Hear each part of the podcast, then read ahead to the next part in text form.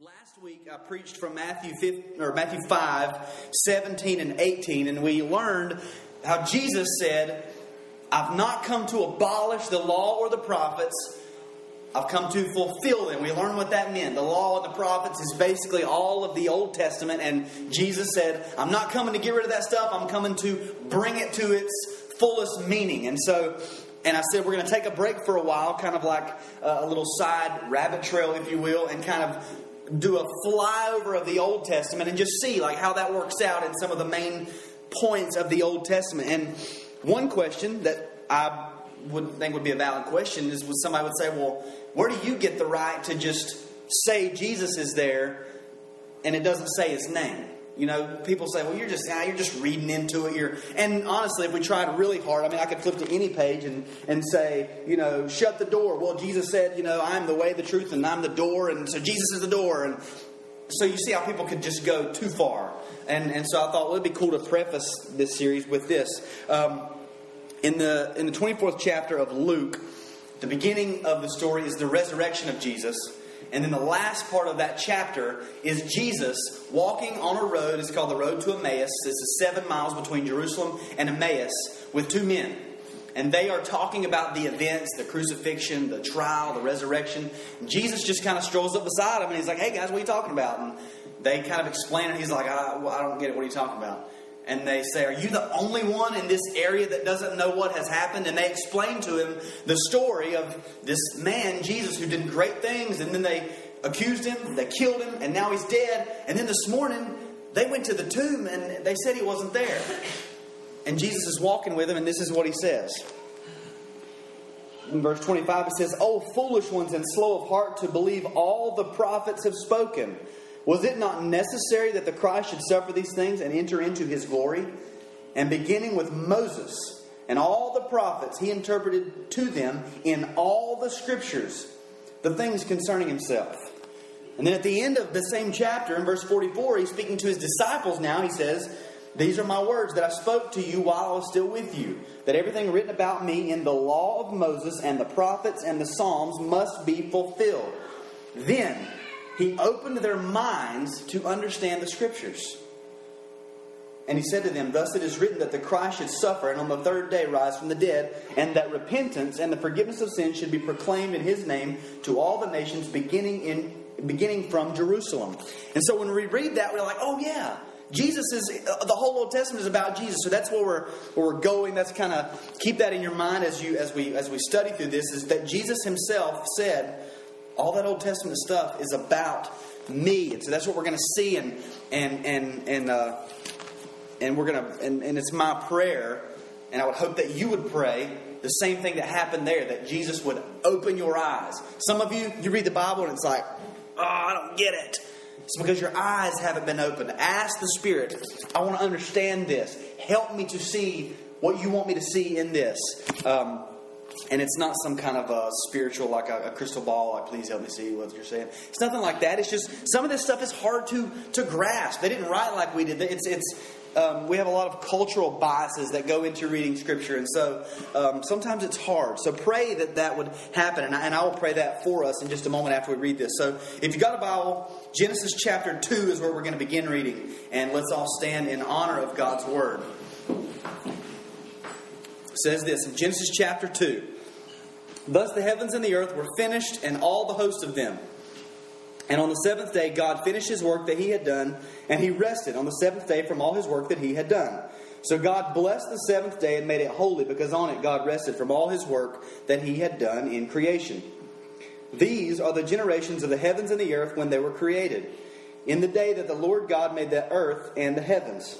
When no bush of the field was yet in the land, and no small plant of the field had yet sprung up, for the Lord God had not caused it to rain on the land, and there was no man to work the ground, and a mist was going up from the land and was watering the whole face of the ground. Then the Lord God formed the man of dust from the ground and breathed into his nostrils the breath of life, and the man became a living creature. And the Lord God planted a garden in Eden in the east, and there he put the man whom he had formed. And out of the ground the Lord God made to spring up every tree that is pleasant to the sight and good for food. The tree of life was in the midst of the garden, and the tree of the knowledge of good and evil. A river flowed out from Eden to water the garden, and there it divided and became four rivers. The name of the first is the Pishon. It is the one that flowed around the whole land of Havilah, where there is gold. And the gold of that land is good. Bdellium and onyx stone are there. The name of the second river is the Gihon. It is the one that flowed around the whole land of Cush. And the name of the third river is the Tigris, which flows east of Assyria. And the fourth river is the Euphrates. The Lord God took the man and put him in the Garden of Eden to work it and keep it. And the Lord God commanded the man, saying, You may surely eat of every tree in the garden, but of the tree of knowledge, of the knowledge of good and evil, you shall not eat. For in the day that you eat of it, you shall surely die. Then the Lord God said, It is not good that the man should be alone. I will make a helper fit for him. Now, out of the ground, the Lord God had formed every beast of the field and every bird of the heavens and brought them to the man to see what he would call them. And whatever the man called every living creature, that was its name. The man gave names to all livestock and to the birds of the heavens, to every beast of the field. But for Adam there was not found a helper fit for him.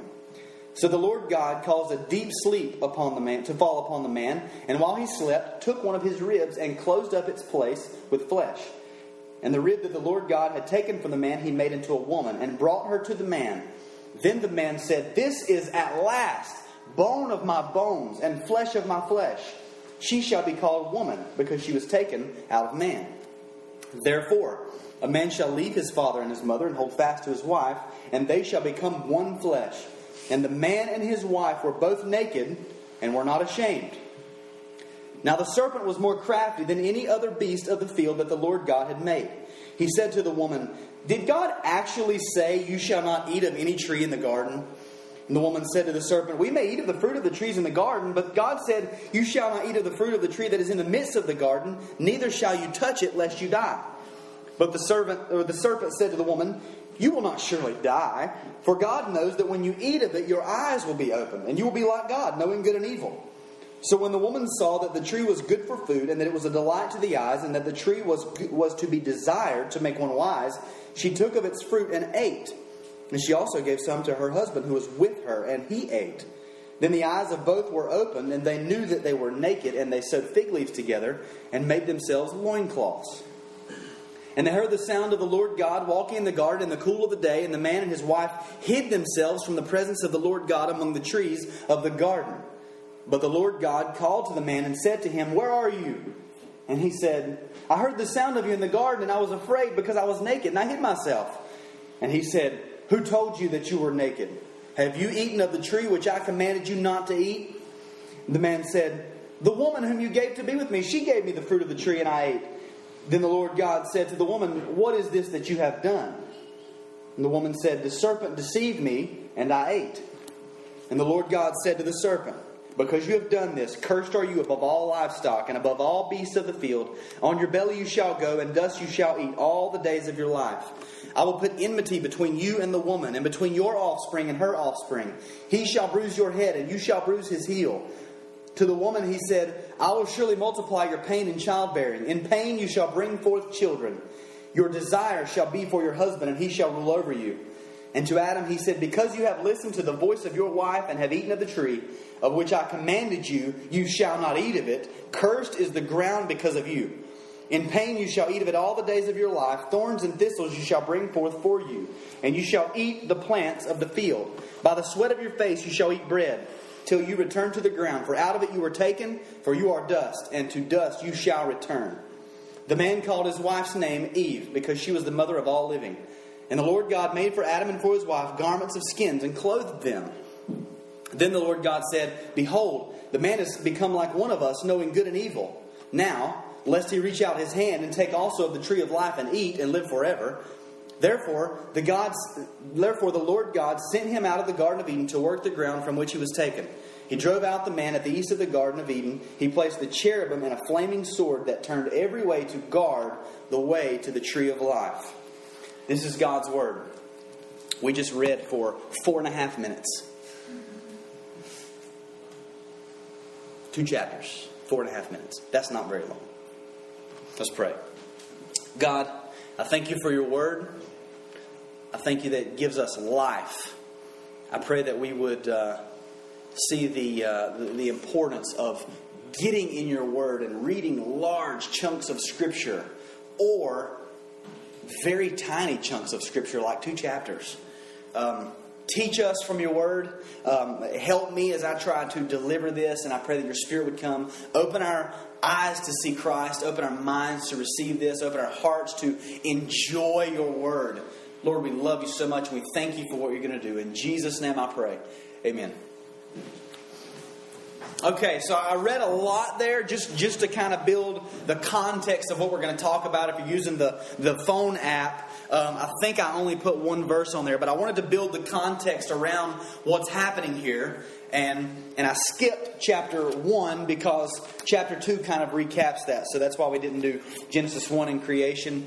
I was telling Dad earlier, as I prepare for this sort of flyover of the Old Testament, it makes me want to go back and do verse by verse, really detailed. And so we have, you know, probably the next, I don't know, 40 or 50 years to do that. So that'll be fun.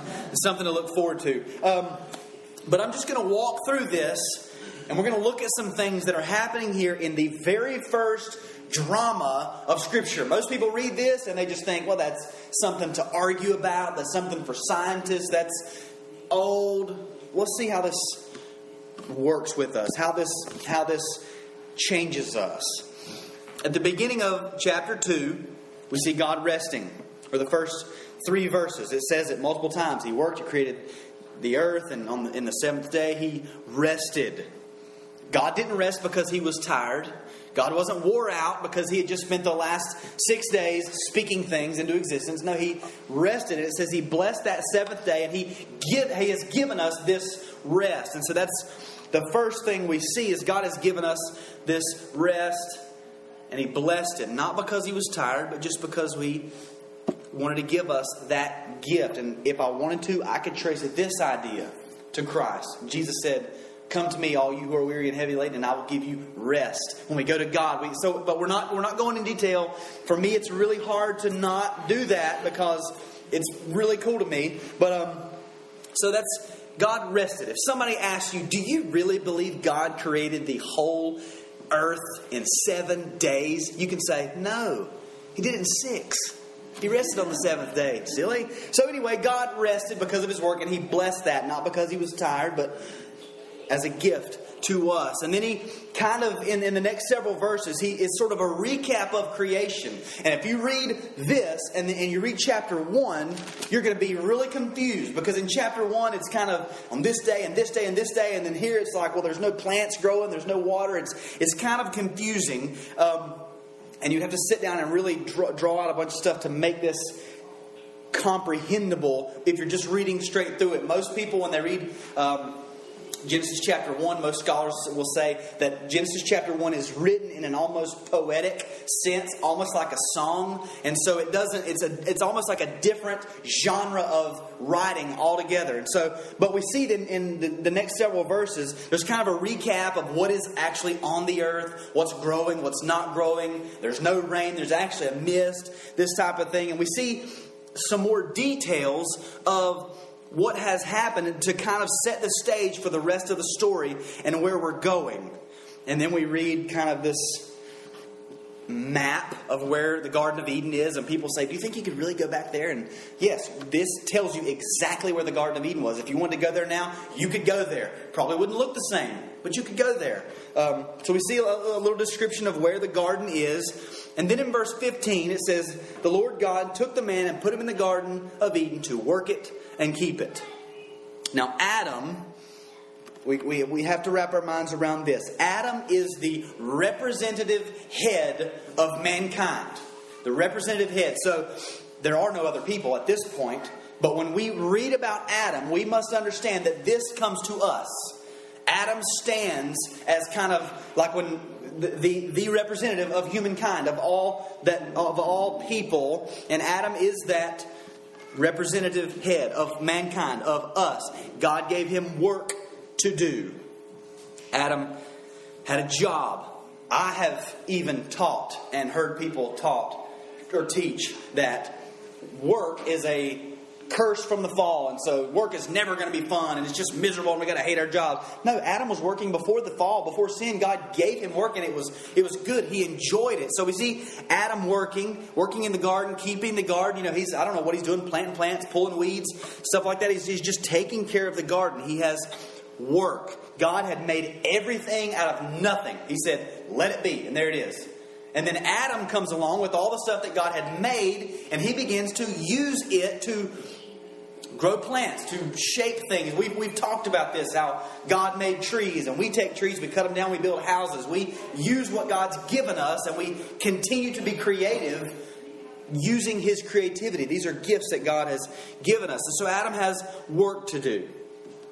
And then in verse 18, we see that God says it's not good that man should be alone. And so we see this quest.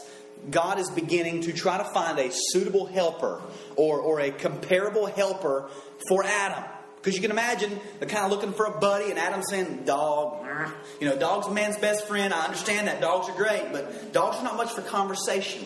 Dogs, you know, they, they can't, dogs can't, you know, clean your house or, or iron your clothes or, or help you put in a light bulb. The dogs are not that great. So there's dog, and not quite. There's a camel, once again, not that good. You know, all these animals, there's just not a suitable helper. There's not a corresponding helper for Adam. And then God creates Eve out of the rib of Adam. And then in verse 23, of course, we see this, this the first song spoken by a human being. This is at last bone of my bones and flesh of my flesh. She shall be called woman because she was taken out of man. When you read that, you can see like Adam's pretty pumped. Like he's just been around animals and like fish and stuff, monkeys and squirrels, and, and then there's a woman. And uh, for me, I can I feel his I feel his emotion there. He's excited at last. This is bone of my bone and flesh of my flesh. First key point I want to notice is verse 25. The man and his wife were both naked, and they were not ashamed. Adam and Eve were laid bare, as it were. No clothes, no nothing, and they were completely unashamed. They were outside, naked, unashamed. No shame. If you think about shame, shame is when I have something that I want to hide and it's not hidden, and so I kind of want to cover it up, but I can't, so I'm ashamed of whatever is being seen. But for Adam and Eve, there was nothing to hide. There was no shame. They were like kids who run around the house naked, and they don't care. You, it doesn't matter. You know, I have to, when, when we're out places, Case, you know, I've been like, where is Case? And he's like over here, just like with his pants pulled down, going to the bathroom. Out in the middle of nowhere, I'm, but he has no shame. Why would, why would he go to the bathroom when he could go right here? What, I don't get it, Dad. And so we had, we had to teach him, like, no, you don't go outside. He would actually leave the inside of the house to go use the bathroom, go outside. But some of us still do that from time to time. But if it's dark outside, you know, it's late or really early. Um, so they were like kids. There was no shame. There's nothing to hide. Um, they were the only two human beings, and so there's nothing that Adam would compare Eve to, or nothing that Eve would compare Adam to, other than monkeys and elephants and giraffes and animals. There was nothing, or fish, or, or a bird. There was nothing.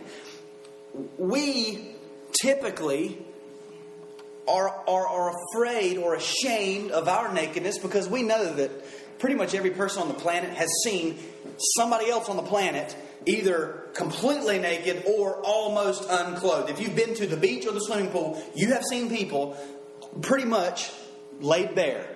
Women's bathing suits get smaller and smaller. Sad to say, men's bathing suits keep getting smaller and smaller. They, we, we worked out in the 70s and they got long, and now we're going back to that. You've seen that. And so, what we do in our minds around our spouses is we begin to think, well, you know, they've seen that commercial, or they've seen that this, or they've seen that person, and they're going to compare me to that. And, and so, we're ashamed. I don't look like that. I'm, I don't want to be, I don't want you to see me. But Adam and Eve had no shame. There was nothing that they could be compared to, and we typically think that. See, we have a pride. Well, I got my clothes on, you know, I can be cool, and I, I can cover up myself. If, I, if my clothes are off, there, I'm, I'm, laid bare. I have nothing to cover myself. And we think that we can cover that pride, but when we're exposed, our pride is out there and there's nothing we can cover up. And usually it's a false pride. And so we realize that what we've been lying about is exposed. And so we have shame. We are ashamed. Women, will go to Walmart and buy this red stuff and this little brush and they'll paint their faces. What's that stuff called? That little red blush. Yeah, blush. To make themselves look like they're kind of embarrassed. You get that? Like when you get embarrassed, you blush. Then women go to Walmart and buy stuff to look like they're blushing. Adam and Eve had no idea what that was. If you would have said blush, they'd have been like, wait a minute. They, they had no idea what it meant for, their, for your face to get hot when you're nervous and get really red because somebody called you out. There's no, uh, they had nothing in their mind that could even correspond to being embarrassed or being exposed. They did not know any of those things. They didn't know what it meant to lack or to fall short. They're just people. I'm, i just am.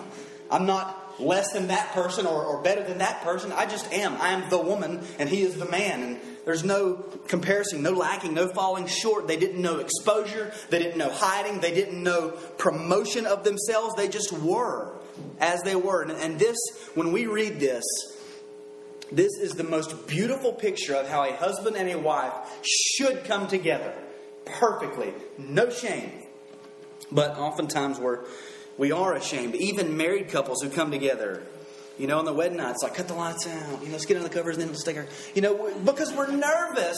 There's no reason we should be nervous. But our culture has created this, this, this, this scene where we parade flesh. You turn on the TV, you see flesh. And culture says, this is what's pretty, this is what's attractive, this is what is manly, this is a six pack all these things and we see this and so we, we automatically in our minds we either compare our spouse to that or we our spouse thinks we're comparing to that when usually we're not. I don't uh, we don't care but we do that. And and so this is how it should be. Your spouse should be your standard of attraction. What do you think's pretty? Her. Well do you think she's pretty? Is she her? Okay then. But oftentimes we don't do this because we're made to compare. And so, from birth, we're trained in this way, and we see these things, and our culture has created this horrible, disgusting situation where a husband and a wife would be ashamed before one another, but that's how it is. But for Adam and Eve, there was no shame. They, had, they did not understand this. Nothing to hide, nothing to expose, nothing to cover up, nothing to flaunt. They were simply as they had been from their creation and all their glory. They were image bearers of God Almighty. They were both naked. They were not ashamed. No shame. That's how chapter 2 ends. And then in chapter 3, we begin to see this drama unfold. And we see the very first conflict. Look at what Satan does. He said to the woman, Did God actually say you shall not eat of any of the trees of the garden? He uses God's own words and just twist them just a little bit. Because God didn't say you can't eat of any tree. He said you can eat of all the trees except that one. Satan says, Did he really say you can't eat of any tree? She's like, Well, no, he didn't say that. He said, Just not that tree. Adam and Eve had all that they could ever want. They weren't she wasn't it wasn't like gosh i'm so hungry i haven't eaten in days i just need something. No they had they she they probably just walked around eating all the time. That's how we would be if we had an an un or an un uh, unending supply of food everywhere. That's what we would do. We'd just be snacking all the time or, or i would. They weren't she wasn't hungry. He just tricked her. Satan challenges her with god's own words he lies to her. And yeah, she, she gets tricked. She falls for it. But look at verse 6. So when the woman saw that the tree was good for food, and that it was a delight to the eyes, and that the tree was desired to make one wise, he had told her, You're, you're not going to die. You'll just be able to think like God. You'll be wise like God is. So she takes that into consideration. She saw that it was good for food and that it was a delight to the eyes. So, two out of three were actually her own heart desiring this fruit. She liked what she saw. She had a lust of the eyes for the one thing that God had forbidden. One thing. And she took it. Satan deceived her. Yes, he lied, and he will lie to all of us. He's the father of lies. But she saw that it was good for food. She saw that it was a delight to the eyes. She grabbed it. Now, here comes Adam, spiritual leader of his family. We should see ourselves, think of yourselves. This is the representative head of mankind. Spiritual leader. He's supposed to be looking after her, guiding her, caring for her, taking taking care of her, keeping her safe. Where was he at during all this? She took of its fruit and ate, and she also gave some to her husband who was with her. Adam's right there. He's just hanging out. She's talking to a serpent. Now I don't know if this is a literal snake that's talking. That's that's. I mean, I'm stopping my wife if she's talking to a snake. But you know, some people say this wasn't a literal serpent. This is just uh, Satan himself, figuratively portrayed as a serpent. But either way, he should have been there taking care of her. But he was there, but he wasn't watching after her. He was he was just standing there, watched her eat, and then she's like, hmm, "Want some, babe?" Sure. Took it. Spiritual leader, supposed to be guiding, supposed to be protecting, supposed to be keeping her safe, and he just fails. Representative head of mankind fails to do his one job take care of this woman, and he fails. And look at the consequences. Then the eyes of both were opened, and they knew that they were naked, and they sewed fig leaves together and made themselves loincloths. What is that called? Clothes. Yes. Shame is introduced to the picture. There was no shame, and then there is shame. They knew that they were naked and they covered themselves. There was something, all of a sudden, there's something to hide, and, I, and we got to hide it. We got to figure out how to hide this. That's shame. Shame comes in. There was no shame, sin. Shame comes in. First, the consequence of the first sin is shame. All of a sudden, it's like, man, we can, we're naked. We got to cover ourselves. It says their eyes were open. It doesn't mean physical eyes. They could see the whole time. They weren't blind, and then all of a sudden they saw. This is like their mind's eye. They, they were they were automatically able to understand what they once were and now what they are. They had seen perfection mentally. I got nothing to hide. What do, what do you mean hide? I have no shame. And all of a sudden, maybe I do have something to shame or something to hide. I'm, I'm, shame comes in, and, and now they're scared. They had seen the glory that they were created for, and now they see that they're not really meeting up to the standard. They're lacking that glory. They see that they fall short. Before they could look at themselves and say, "Well, I don't see anything that needs to be covered up. There's nothing. Why would I cover up? I'm, I'm fine. There's nothing to cover." And all of a sudden, I need to cover this up. Something is. I need. I, I don't want this to be seen. Who's going to see it? Adam's going to see it. Eve's going to see it. Only two people. The goats are going to see it, but they're ashamed.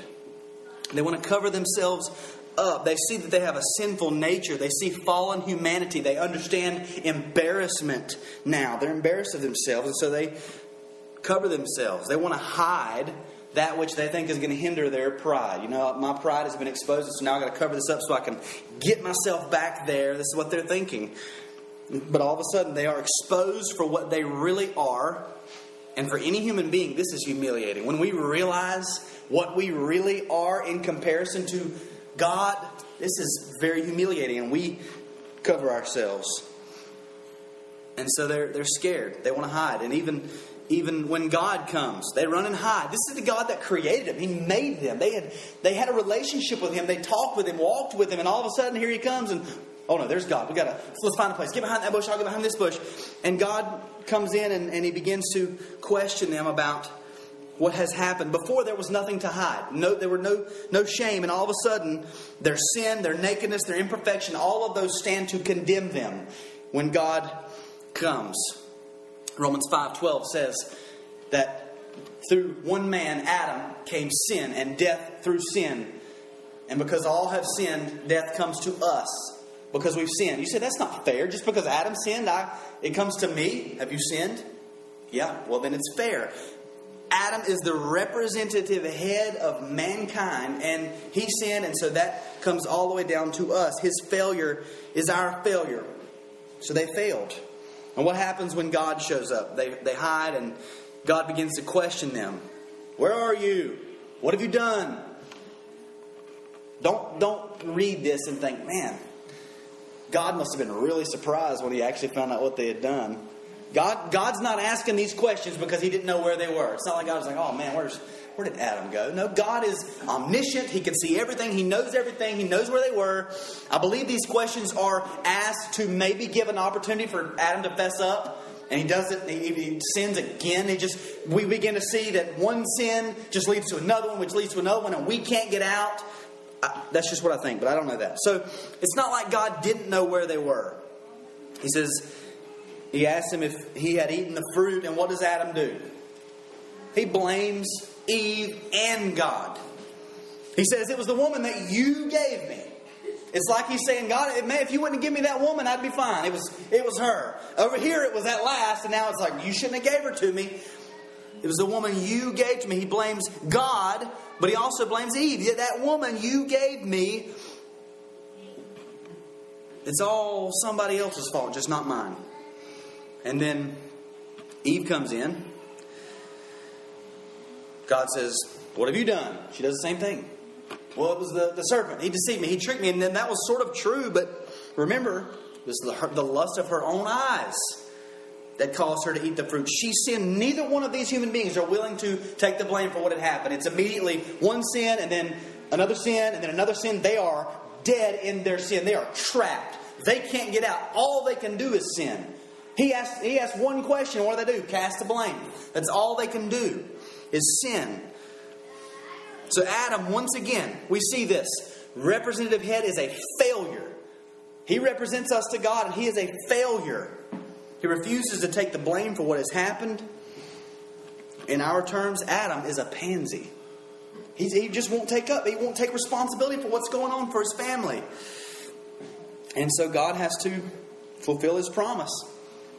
And in verse 14, he begins to pronounce curses on them because of what they had done, the serpent's curse. He says, You're going to spend the rest of your days on your belly, crawling and eating dust. He puts enmity between the serpent and the seed of the woman. Eve is cursed. First of all, it's going to hurt really bad when you have babies. Any, any lady ever had a baby and it didn't hurt? It hurts. Yeah, it hurts. Thank you, Eve, for doing that for us.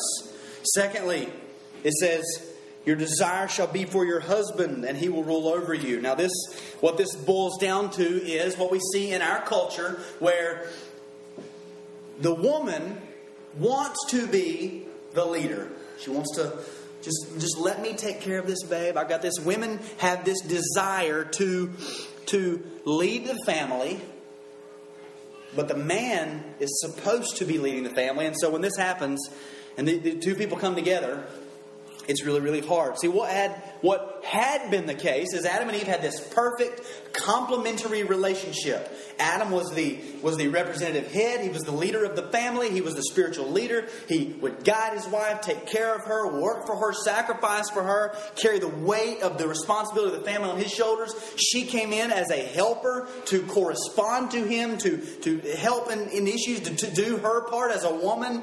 And this family worked exactly how it was supposed to be. Now, same rules apply, except you're cursed to do that. Before, Eve was like, I would love to submit to my husband. I want to help my husband. I want to honor my husband. Adam was like, Absolutely. Hey, I will take the responsibility of this family. I will lead. I will carry that weight. I will be the, the ox of this family, pulling and carrying the weight on my shoulders. Now, you're still required to do that, but you don't want to. And if you're a man or a woman in these positions, you understand this is really hard to do. This is not what we want to happen. When we get married for guys, it's really easy to say, "You go ahead, babe. Man, I don't, you know, wish whatever you say is fine with me, babe. It's cool, whatever." And we, we men have a tendency to back up when women have a tendency because they're typically strong-willed, don't mind leading, don't mind taking that responsibility. So a man will say, he'll just step back and say, "It don't matter," and the woman will say, "Well, I'll take that spot." And the man will step back a little bit more, and the woman will say, Well, I don't mind taking that spot. And sooner or later, you've got a dude who's just chilling and relaxing, whatever, whatever, babe. I don't care if mom ain't happy, nobody happy, so you just do whatever you want to do and just let me know where I need to be. And I'll put my dress shirt on and I'll be there. And the woman said, Absolutely, I can do this because I can clean, I can do the bills, I can do all this stuff. Their brains just work with this stuff, and it, it's easy that way, but it's not the way God's designed it to be. And so now it's really hard, and we really have to work to make it work the way it's supposed to. Whereas for Adam and Eve before they sinned, it just happened. It was just good. And so that's how this curse works: is their her desire was to was for her husband, and he shall rule over you. And then Adam's curse. Instead of delightfully working in the garden and keeping it and taking care of it, now you will work in the garden. And it will be really hard and you will sweat and, and you will not eat unless you work. It's going to be difficult for you to work. So we see that nothing's really changed, except now we have a sin nature pulling us away from what we're supposed to be. Adam's still working, but his nature says, I don't want to work. Adam's still the leader, but his nature says, I don't want to lead. Eve is still the, the wife, the helper of the husband, but she says, Well, I want to lead. I don't want to help. I want to lead. I'm a woman. Hear me roar. I want to lead this family. And nothing's changed, but now it's really hard, and our sin nature pulls us away. Thank you, Adam. Because from the one man Adam, sin entered the world and death through sin. And it's come to us, and now all die because all have sinned. So God curses them. But let's go back up to verse 15. I want to look at this curse that God puts on the serpent. And this point is, uh, I've labeled the seed of redemption. If you a lot of you have heard this before, this may be review. Some of you, this may be new. And my prayer is that the Holy Spirit would illuminate this for it to be exciting for all of us. Because when I read this, I've got it highlighted in my Bible, and so I can't read it without thinking, like highlighter, like this is something special, you know. Um, but this is cool. First of all, I will put enmity between you and the woman, and between your offspring and her offspring. Now, God had told them, in the day that you eat of the fruit of that tree, you will surely die. This says, first curse, you're going to have offspring. So they're not they're not going to die. They're going to have offspring, right? This is it's like God's kind of going against his what he said was going to happen. If you look over at verse 20, Adam names his wife Eve because she was the mother of all living. So she's going to go on and she's going to have kids, and they're going to have kids, and they're going to have kids, and they're going to have kids, and we're going to be here someday. When God had said, In the day that you eat of it, you will surely die. So it didn't quite happen. What we see here is that that curse for Adam and Eve, you will surely die, that's not just physical death, that's immediately it's a spiritual death. Ephesians 1 or Ephesians 2 says that we are dead in our sins. We are all by nature children of wrath. We're born that way into sin, spiritually dead. And then eventually comes the physical death. We will die someday. They weren't going to go on and have kids and be allowed to fulfill that original mandate to be fruitful and multiply. So all of a sudden there's this offspring idea. Secondly, that word offspring. When we read that, we can, for us, it could mean plural or singular. When we read it in English, it's, it could be either or. Like if Case came out here, I've got one kid, I could say, This is my offspring, and everybody would say, Yes, it is. My dad could come out here and point at me and Case and Allison and say, These are my offspring, and that would be true. It could be more than one. So we read this, it's like offspring. In English, it's kind of hard to grasp. When you read in the Hebrew here, this word offspring is singular. One offspring. I will put enmity between your offspring and her offspring. And so all of a sudden, we see this, this very singular, very specific sort of promise. When you begin to dig deeper, you learn that that is singular. So the promise that God's giving is that one specific offspring, one specific seed, your transla- translation may say, or one specific descendant. And the last clause of that verse clears that up. He shall bruise your head, and you shall bruise his heel. So it begins to get even more clearer. One specific person, one specific man will bruise the head of Satan. When you read in Scripture and you see a genealogy, it's usually the fathers. Like this man had this son, who had this son, who had this son, who had this son. Not very many women mentioned, but here it says, I will put enmity between you and the woman, and between your offspring and her offspring. So it's like there's this woman here who's still in a genealogy that she shouldn't be there. It should be Adam, but it's her offspring.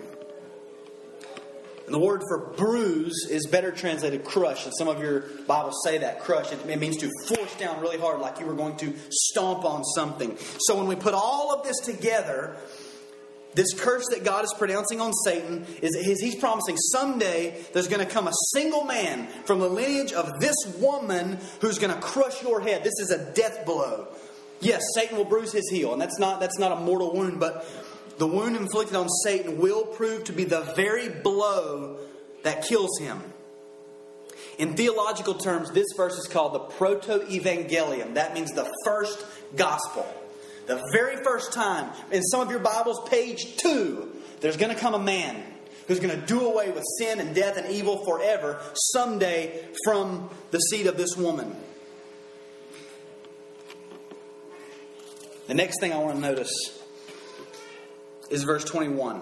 And this is where we're going to spend the last little bit of our time. Verse 21 says, And the Lord God made for Adam and for his wife garments of skins, and he clothed them. This is important. This is where we're going to, uh, this is what I want you to take home. Even now, what God made them clothes out of skin. Okay, we get it. Even now, this is this is awesome. Remember, before they had sinned, there was no shame, nothing to cover up, nothing to hide, nothing to promote, nothing to be exposed, no pride, nothing. They were just open and it worked, and everything was as it was and should be. They were totally unashamed before one another and before God. And then after they sinned, shame was introduced. Their eyes were open. They wanted to cover themselves. I don't want to be naked anymore. I want to be covered. Their shame comes. They are ashamed before God and before one another. They no, no longer had a perfect relationship. Now, we can imagine if we were just reading this, God is angry at this point. He made them, He gave them everything they could ever want, gave them work to do, and it was great, gave them relationships, and it was great. He gave them dominion over the whole earth, all of the animals, all the fish, all the trees, gave them one rule. They broke it. One stinking rule. And the reason they broke it was because it looked good and was desired to make one wise. They wanted to be like God. And they broke the rule. Adam or Eve ate, and she offered it to Adam, and he ate too. So we can, without a doubt, God is upset. I would, I would be upset. And so when we begin to read this story, we're like, man, God's going to get them. Like he's cursing them. Man, this is going to be, oh man, it's going to be bad. Like they deserve. And we're reading this, we're like, man, they deserve to die. Like, get them, God. Curse them. Get them. And this is us. This is representative head. This is when we think about Adam, we got to think about us. Get him, God. Justice. You're a good God. You better get him. But in verse 21, he doesn't do that. We see something we don't expect at all. God takes the initiative and makes clothes for him. Well, I mean, I, I, don't know what that looks like for God to make clothes, but instead of calling them out and saying, Look at you, you're naked, you're dirty, you're sinful, you broke the rules, I gave you one rule and you couldn't keep it, you failed. Adam, you're a pansy. Eve, you, know, you make bad decisions. He doesn't do that. He makes clothes for them. There's no reason for God to make them clothes at all, none whatsoever. And He does it. They had made clothes from leaves, those are some pretty crappy clothes. God made clothes for them from skin he would have completely, he would have been completely justified if he would have struck them dead on the spot, dropped them dead. He would still be a great and mighty God if he would have done this, but he didn't do that. He makes them clothes. He says, Well, I'll go get some clothes, some skin, and make clothes for you. This is mercy. On page three of the Bible, mercy. They deserve death and nothing short of death. He even told them, In the day you eat of it, you will surely die. And they didn't die yet. So mercy comes in to keep them from getting what they deserve because they deserve death. But we also see grace. They didn't deserve new clothes. If they didn't die, the, the least that they deserved was, was to be to, to sit in the dirt in their nakedness and their shame and misery for the rest of their lives until they just rot away. But they don't get that either. He makes them clothes. He gives them what they don't deserve. They didn't earn it, they didn't deserve it. If anything, they earned and deserved everything but so we see here after the very first sin, undeserved, unmerited, free grace from God given to humanity, the representative head of mankind and his wife. Another major thing that we can't skip over is the clothing itself. God, it says God made them clothes or made them garments of skins. Where did God get skin from? An animal. Skin comes off of animals. So, an animal had to die so that they could be covered up, or maybe a, several animals. If it's deer, maybe you know, one or two. If it's rabbits, you know, thirty or forty. I don't know what he made them out of, but something had to die so that they could be covered up, so that their nakedness could be covered, so that their shame could be hidden. God killed an animal to cover the shame of these two people who had disobeyed Him outright.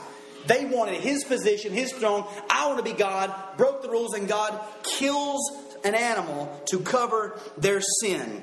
They wanted God's throne, their sentence was death, and a death occurs, but it's not theirs yet. An animal died to cover their shame, cover their immediate effects of their sin, so that it could be taken care of. So the representative head of mankind, who is a complete failure, banished from the garden, and lives in skins to cover his shame. I remember I said last week, or Jesus said, Do not think that I have come to abolish the law and the prophets. I've not come to abolish them, but to fulfill them. So, how does he do that?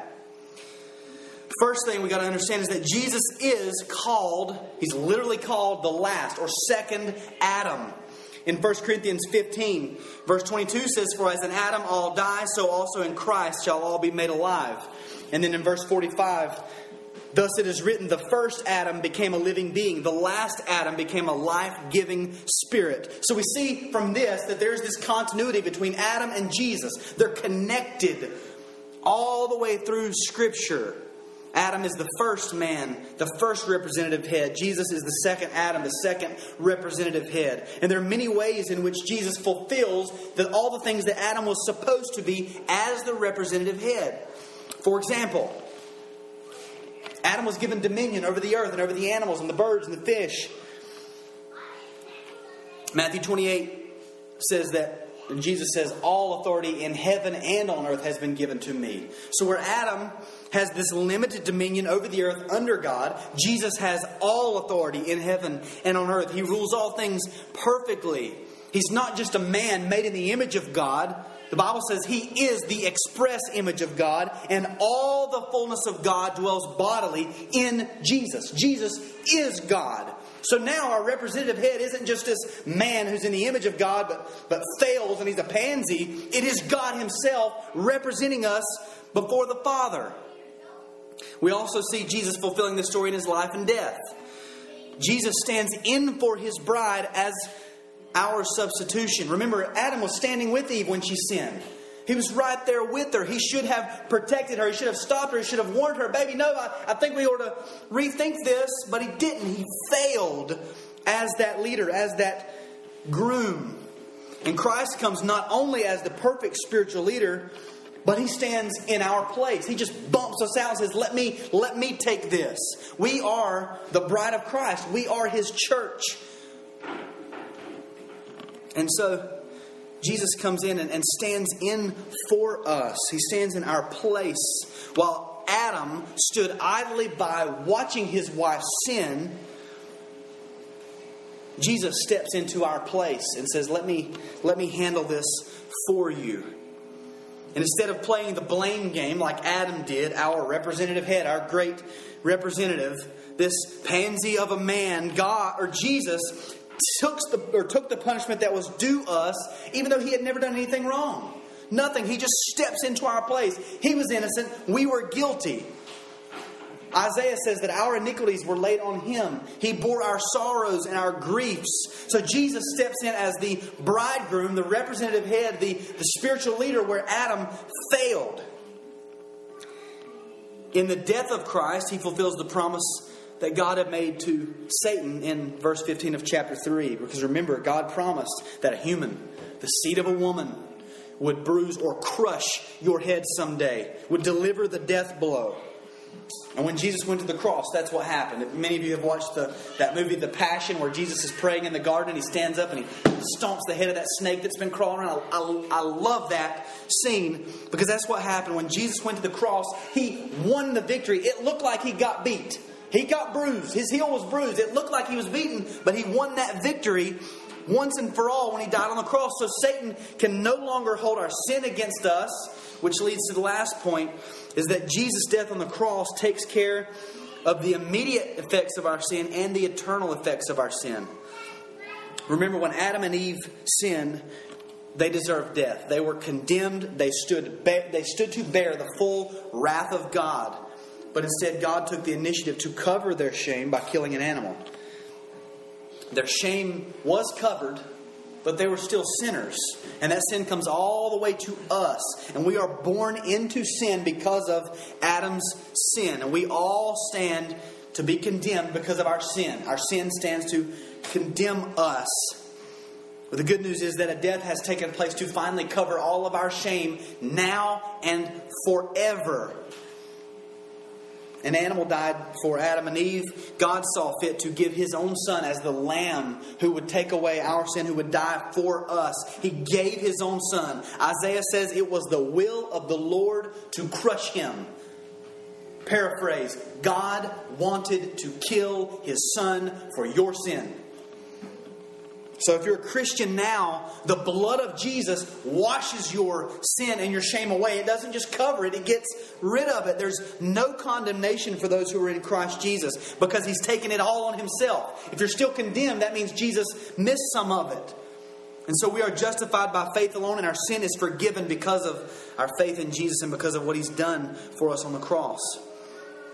So just like God made clothes for Adam and Eve, they didn't deserve it. They didn't earn it. They deserve to die. They deserve to be dead in their sin.